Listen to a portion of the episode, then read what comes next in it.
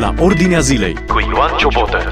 Astăzi discutăm din nou despre apocalipsa zombie. Am început data trecută împreună cu pastorul Dorin Druhora din Statele Unite. Am plecat de la o știre și anume Centrul pentru Controlul Bolilor din Statele Unite, într-un ghid de supraviețuire trimis americanilor, preciza și posibilitatea de apocalipsa zombie. Era un ghid pentru cutremure, pentru dezastre naturale, pentru etc. Dar era și un punct, chiar scriau și acolo în ghid, că poate zâmbiți când vedeți despre apocalipsa zombie. Noi am analizat data trecută, am întors pe toate părțile această știre, dar în special ne-am focalizat spre ce spune Biblia despre sfârșitul vremurilor și oamenii așteaptă sfârșitul vremurilor. Domnule pastor Dorin Druhora, mulțumesc că ați venit din nou să continuăm, pentru că n-am reușit data trecută să finalizăm. Mulțumesc pentru invitație. Am rămas într-un punct de suspans și anume descriați călătoria lui John Wesley și a fratelui său, doi reformatori evanghelici din Anglia, mergeau cu vaporul spre America și a început o furtună cumplită și creștinii de pe corabie, frații moravieni, cântau și erau plini de pace în mijlocul furtunii. De acolo aș vrea să continuăm. Și vorbim apoi despre final. Nici în Apocalipsa ne-am dus cred că doar până la capitolul 9. Care este finalul? Că toată lumea așteaptă finalul acestei lumi. Să ne spuneți cum va fi finalul. Da. Ce provocare cu întrebări și cu răspunsuri epice de dimensiuni. Așa. Să revin la ilustrația cu John și Charles Wesley în drumul lor spre Georgia, spre Statele Unite, furtuna aceea de pe mare sau de pe ocean și contrastul, panica lor, frica de moarte și grupul mic al moravienilor, a emigranților moravieni. Practic, moravienii ăștia sunt niște descendenți al lui Jan Hus și ăștia veneau din Germania și plecau și ei în America.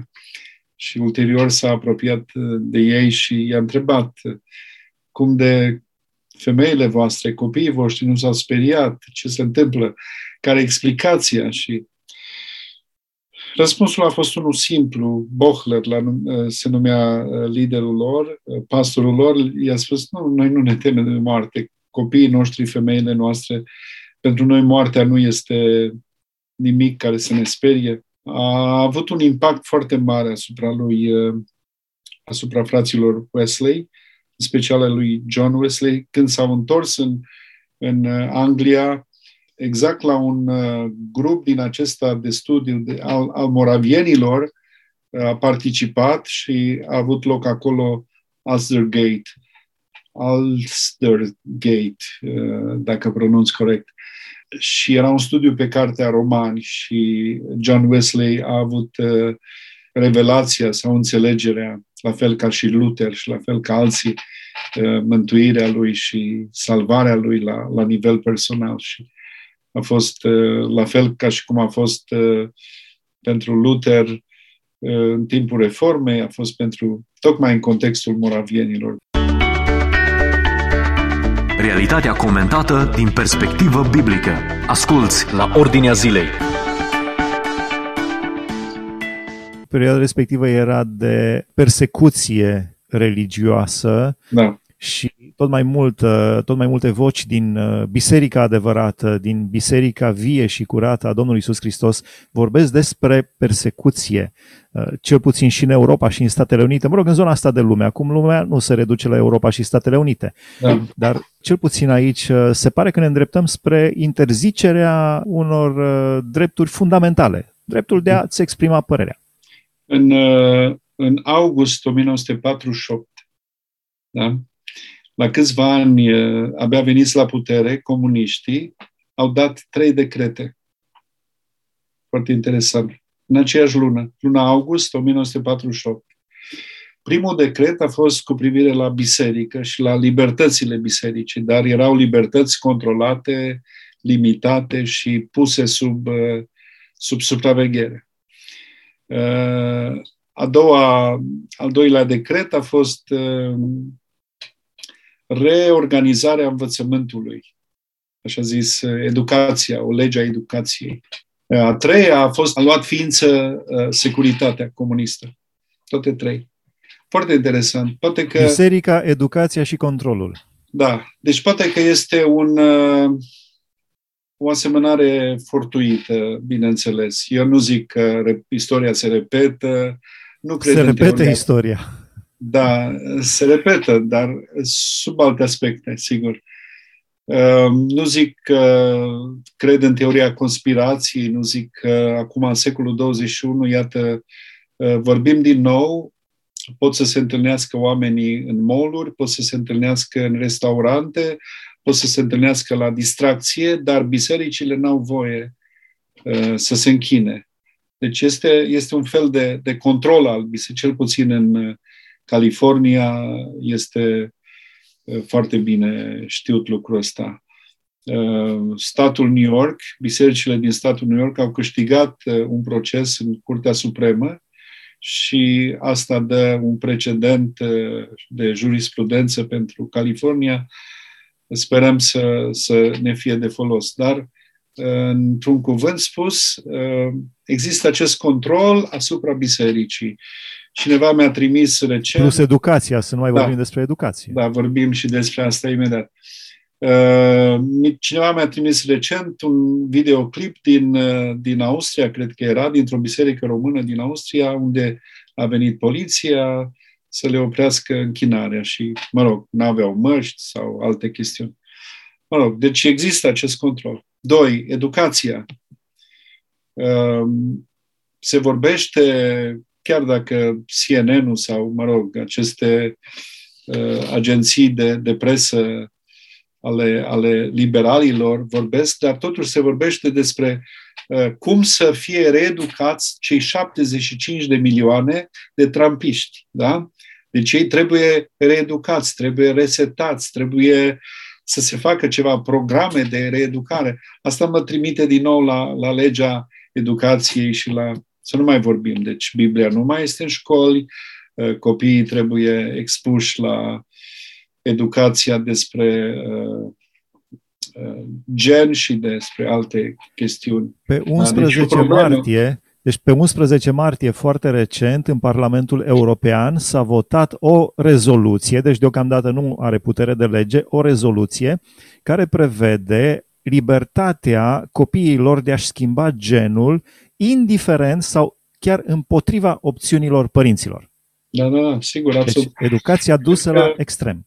Da, cred că, nu sunt sigur, s-ar putea să greșesc, dar o țară din nord sau țările nordice, cred că Olanda sau, mă rog, la nașterea copilului nu se mai trece genul, dacă este gen masculin sau feminin, ci la 18 ani copilul își trece și decide ce gen dorește să poarte sau, mă rog, de ce gen este. Deci, iată cum s-a fluidizat această concepție privitoare la gen. Deci, educația. Iar the cancel culture, cum spunem noi aici, the cancel culture, deci, pur și simplu... Anularea culturii. Pur și simplu te scoate de pe YouTube, te scoate de pe Facebook, te scoate de pe Twitter, te marginalizează, te îndepărtează, deci un gen de practică pe care o aveau pe vremuri securiștii lui Ceaușescu, securitatea lui Ceaușescu. Deci nu te închide nimeni în închisoare, da. Dar dacă te-au blocat pe YouTube și pe Facebook și pe Twitter, nu mai există pentru lumea actuală. Corect. Și dacă ai, mă rog, o inclinație conservatoare, poți să-ți pierzi slujba sau, dacă știu eu, faci o simplă remarcă sau o referire la ce se întâmplă azi sau cum se gândește azi, imediat. Deci, să vă dau un exemplu care nu pot să-l, aproape nu pot să-l cred. Studenții de la Harvard au făcut o demonstrație, au semnat o petiție ca senatorii, cum este Ted Cruz și alții, care au absolvit la Harvard, să li se ridice diplomele, să li se ia dreptul de a se bucura de privilegiile pe care studiile făcute acolo. Deci la punctul ăsta, la nivelul ăsta s-a ajuns. Deci exact ce se întâmpla în anii 40-50 în perioada comunismului în România. Pur și simplu istoria se repetă cu alte instrumente, la alt nivel, cu alți actori, dar aceste idei se intră din nou în circulație. Realitatea din jur cu scriptura deschisă. Ascultă la Ordinea Zilei. Revenind la știrea cu apocalipsa zombie, v-am rugat să prezentați ce spune de fapt Apocalipsa, cartea din Biblie. Și Apocalipsa este reală, nu este poveste, nu este subiect de film de Hollywood, ci Apocalipsa din Biblie este foarte reală și foarte adevărată. Însă oamenii, la un moment dat, cineva spunea, da, dacă tot strigăm vine lupul, până la urmă nu mai crede nimeni. Basmul acela românesc cu Nițu, care... Da. Așa. Vine Apocalipsa. V-am rugat să prezentați pentru cei care ne ascultă, oameni simpli, care probabil nu sunt teologi. Marea majoritatea celor care ne ascultă, mă refer simpli din punct de vedere a cunoștințelor teologice. Ce spune Apocalipsa? Am ajuns undeva pe la jumătatea cărții Apocalipsa data trecută. Ce spune? Cum va fi sfârșitul lumii? Dacă tot vorbim despre sfârșitul lumii, haideți să vedem ce ne spune Domnul Iisus Hristos despre sfârșitul lumii. Deci... Până și perioada bisericii, care este inaugurată de sărbătoarea Rusaliilor sau de sărbătoarea Cincizecimii, Fapte, capitolul 2, este oarecum o intrare în eschaton, o intrare în perioada sfârșitului, pentru că Petru citează acolo niște scene din Ioel și niște scene din profeții Vechiului Testament care se referă la scenarii apocaliptice, referitor la soare, referitor la întuneric, referitor la lucruri de conjunctura aceasta a finalului, a sfârșitului. Sigur că, spuneam data trecută, o împărțire aproape simplistă sau extrem de ușoară a Apocalipsei vorbește despre, spuneam, perioada bisericilor sau scrisorile către biserici. Este această așezare cumva în spațiul, terestru, așa. Iar din capitolul 4, toată scena se mută pe alt plan. Sigur că aici există mai multe interpretări. Cum bine știți, există o interpretare preteristă a Apocalipsei, care spune toată Apocalipsa s-a împlinit deja în primul veac, sub Nero și bisericile și persecuția și toate cele. Da? Este o împlinire istorică, altă împlinire spiritual istorică, altă împlinire a patra futuristă, deci care are în vedere, elementele de viitor. Absolut, Apocalipsa este o carte reală care se va împlini dincolo de limbajul ei metaforic sau limbajul ei alegoric sau felul în care 7 peceți, 7 trâmbițe, 7 potire, fiara, profetul mincinos, să mă exprim totuși într-o secvență cronologică, este vorba de venirea lui Iisus Hristos pentru mireasa lui, pentru biserică, pe care o ia la cer înainte de necazul cel mare. Urmează 7 ani, urmează o perioadă, un interval de pregătire a Anticristului, intrarea pe scena istoriei Anticristului și apoi se declanșează când se semnează cu Israelul un anumit pact sau o anumită înțelegere, se declanșează perioada necazului cel mare, 7 ani după această... Toată scena aceasta se întâmplă pe pământ, în timp ce biserica este răpită la cer. Deci biserica, din punctul de vedere al interpretării bisericii evanghelice, nu face parte din necazul cel mare. Sigur că sunt interpretări, sunt explicații care spun că biserica va trece prin necazul cel mare. Sunt și aici o serie de interpretări. Deci, personal mă poziționez pe palierul acesta a celor care sunt convinși că Domnul Hristos nu-și lasă biserica în necazul cel mare și în toate... După scena aceasta am făcut niște notițe aici, dacă vreți să mergem destul de în detaliu, putem să vorbim despre necazul cel mare, capitolele 6 la 18, sigur, unde apar, cum am spus, cele 7 peceți, apar cele 7 trâmbițe, apar cele 7 potire, actorii principali din necazul cel mare. Putem vorbi în detaliu, dar nu vrem asta. Ce ar trebui să facem noi, având în vedere că toate lucrurile acestea se vor întâmpla? Ce ar trebui să facem noi? Eu, un om simplu, cum mă poziționez, cum mă relaționez la aceste adevăruri clare? Să vă răspund la întrebarea la care n-am apucat să răspund adineauri. În prezentarea aceasta vine războiul și perioada luptei cu Babilonul și toate celelalte. După toate acestea vine perioada lucrurilor noi, da? Când toate lucrurile se fac noi.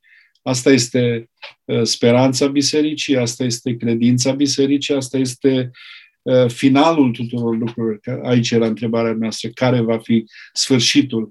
Sfârșitul nu este unul apocaliptic, în sensul tragic al cuvântului, deci cu conotație tragică și fără speranță.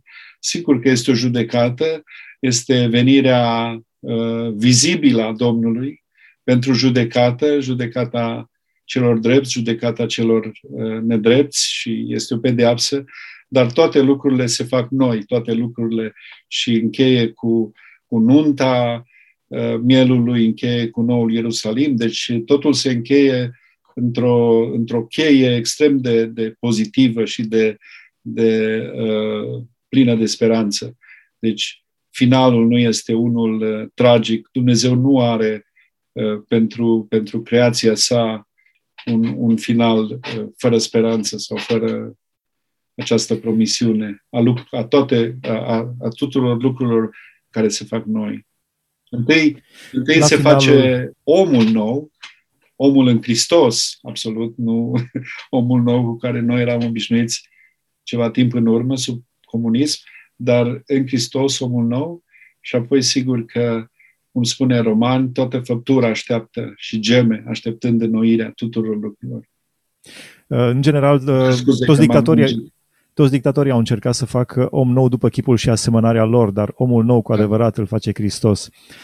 La final, ce trebuie să fac să beneficiez de această apocalipsă bună, de acest sfârșit bun, promisător? Ce sfârșit bun al apocalipsei, corect. Da. Fie că vorbim de pandemie, unde suntem provocați să trăim extrem de practic credința noastră, cu speranță, cu iubirea aproapelui, cu crearea comunității creștine, cu relație personală cu Dumnezeu în mod individual, relațiile închise. Absolut. Ce mă surprinde pe mine, și vreau să spun data trecută, dar cred că timpul nu ne-a permis, s-a făcut un studiu, sau s-au făcut multe studii, dar în general ce este de spus, ce este de reținut este că omul, oricare din noi, este extrem de încet, răspunde foarte încet la, dacă vine un anunț, uite, o să fie un cutremur, o să vine Katrina, vine un uragan, vine o pandemie, vine o nenorocire. Studiul pe 9/11, de exemplu, un studiu pe 9/11, 2000 de pagini, un 11 raport, septembrie. Exact, 11 septembrie, i-am zis 9/11, îmi cer scuze, spune că 6 minute au durat până când oamenii au început să iasă, să meargă la scări. 6 minute. Vă dați seama? Adică nu le-a venit să creadă. Nu le-a venit să creadă, dădeau telefoane, își curățau masa, își adunau lucrurile, nu erau siguri, o fi, nu o fi, ce... sunau familia, întrebau pe prieteni ce se întâmplă, da? Pentru că există în noi, este ca și cu Titanicul. Titanicul a fost somat de pericolul care vine, dar omul care stătea la recepție avea gândurile lui în altă parte și se gândea că e atât de puternic Titanicul încât nu-l poate distruge icebergul și pericolul. Măcar că cel care l-anunța striga pur și simplu și zicea, ce ai să strigi? De ce zbieri? De ce urli? Că asta e un... Ce spui tu? E o nimica toată. Vaporul ăsta merge peste tot. Ei, da, a mers până pe fundul oceanului. Ce vreau să spun este că această pandemie este un megafon, spunea C.S. Lewis. Suferința e megafonul lui Dumnezeu. Suferința are un caracter didactic, un pedagogic, un caracter de a ne învăța. E școala suferinței. E școala... Și mai ales că este un megafon la scară planetară. Cele două războaie mondiale, de fapt, n-au fost războaie mondiale, că au fost țări și teritorii în care nu a ajuns războiul. În schimb, pandemia a ajuns în absolut toate colțurile planetei. Corect. Ei, și cred că Dumnezeu a vrut să folosească, a permis pandemiei să se întâmple, da? Să folosesc limbajul ăsta cu foarte mare atenție. Nu a venit de la el pandemia, dar a permis să se întâmple pandemia pentru că a vrut să folosească pandemia aceasta ca un megafon, să strige lumii acestea să se trezească. Să, celor de la septembrie 11 să iasă, să se grăbească spre Hristos, să caute pe Dumnezeu. Eclesiastul 3,11 spune: Dumnezeu a pus în om gândul veșniciei. Ei, gândul ăsta al veșniciei, ăsta nu poate fi estompat, nu poate fi distrus, nu poate fi acoperit la infinit. El există, oamenii caută, doresc.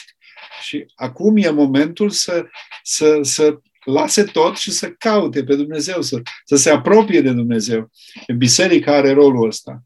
Creștinul autentic are rolul ăsta, să vorbească despre asta cu multă dragoste, cu multă afecțiune, încurajare, speranță. Și este un timp extrem de important. Afli ce se întâmplă în jurul tău, la ordinea zilei.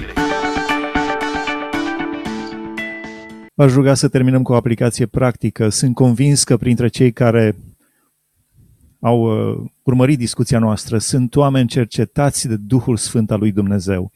V-aș ruga să venim în rugăciune înaintea lui Dumnezeu și sunt convins că se vor uni împreună cu noi în rugăciune. Să înălțați dumneavoastră o rugăciune către Dumnezeu de întoarcere la Dumnezeu, pentru cei care încă nu s-au întors la Dumnezeu și mulți dintre ascultătorii noștri probabil încă nu au o relație personală cu Dumnezeu. O rugăciune de final. Doamne, venim înaintea Ta și în numele Domnului Iisus Hristos, te rugăm frumos pentru toți oamenii care caută fața Ta, măcar că Tu nu ești departe de ei, Tu nu ești deloc departe de ei. Și prin Iisus Hristos, prin Scriptură, prin biserica Ta, prin oamenii Tăi, Tu cercetezi mereu, pe cei care Te caută.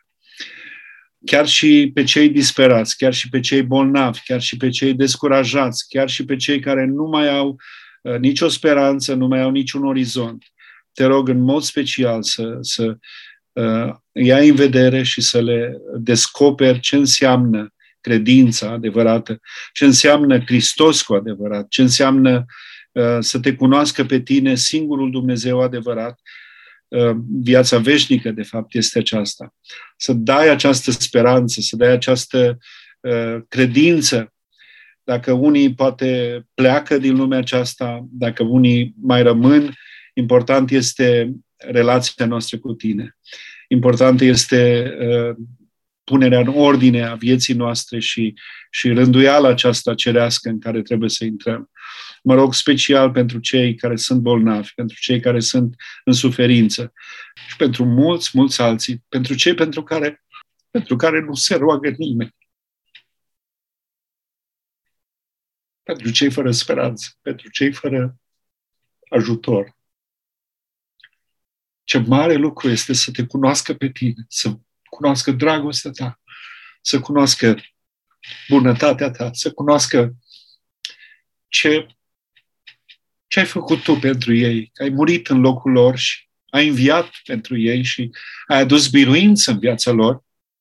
Și ce mare lucru este să se încreadă în tine, ca un copil, pur și simplu, să renunțăm la toate bazaconiile minții noastre și ciudățeniile minții noastre și ca un copil să învățăm să ne încredem în tine.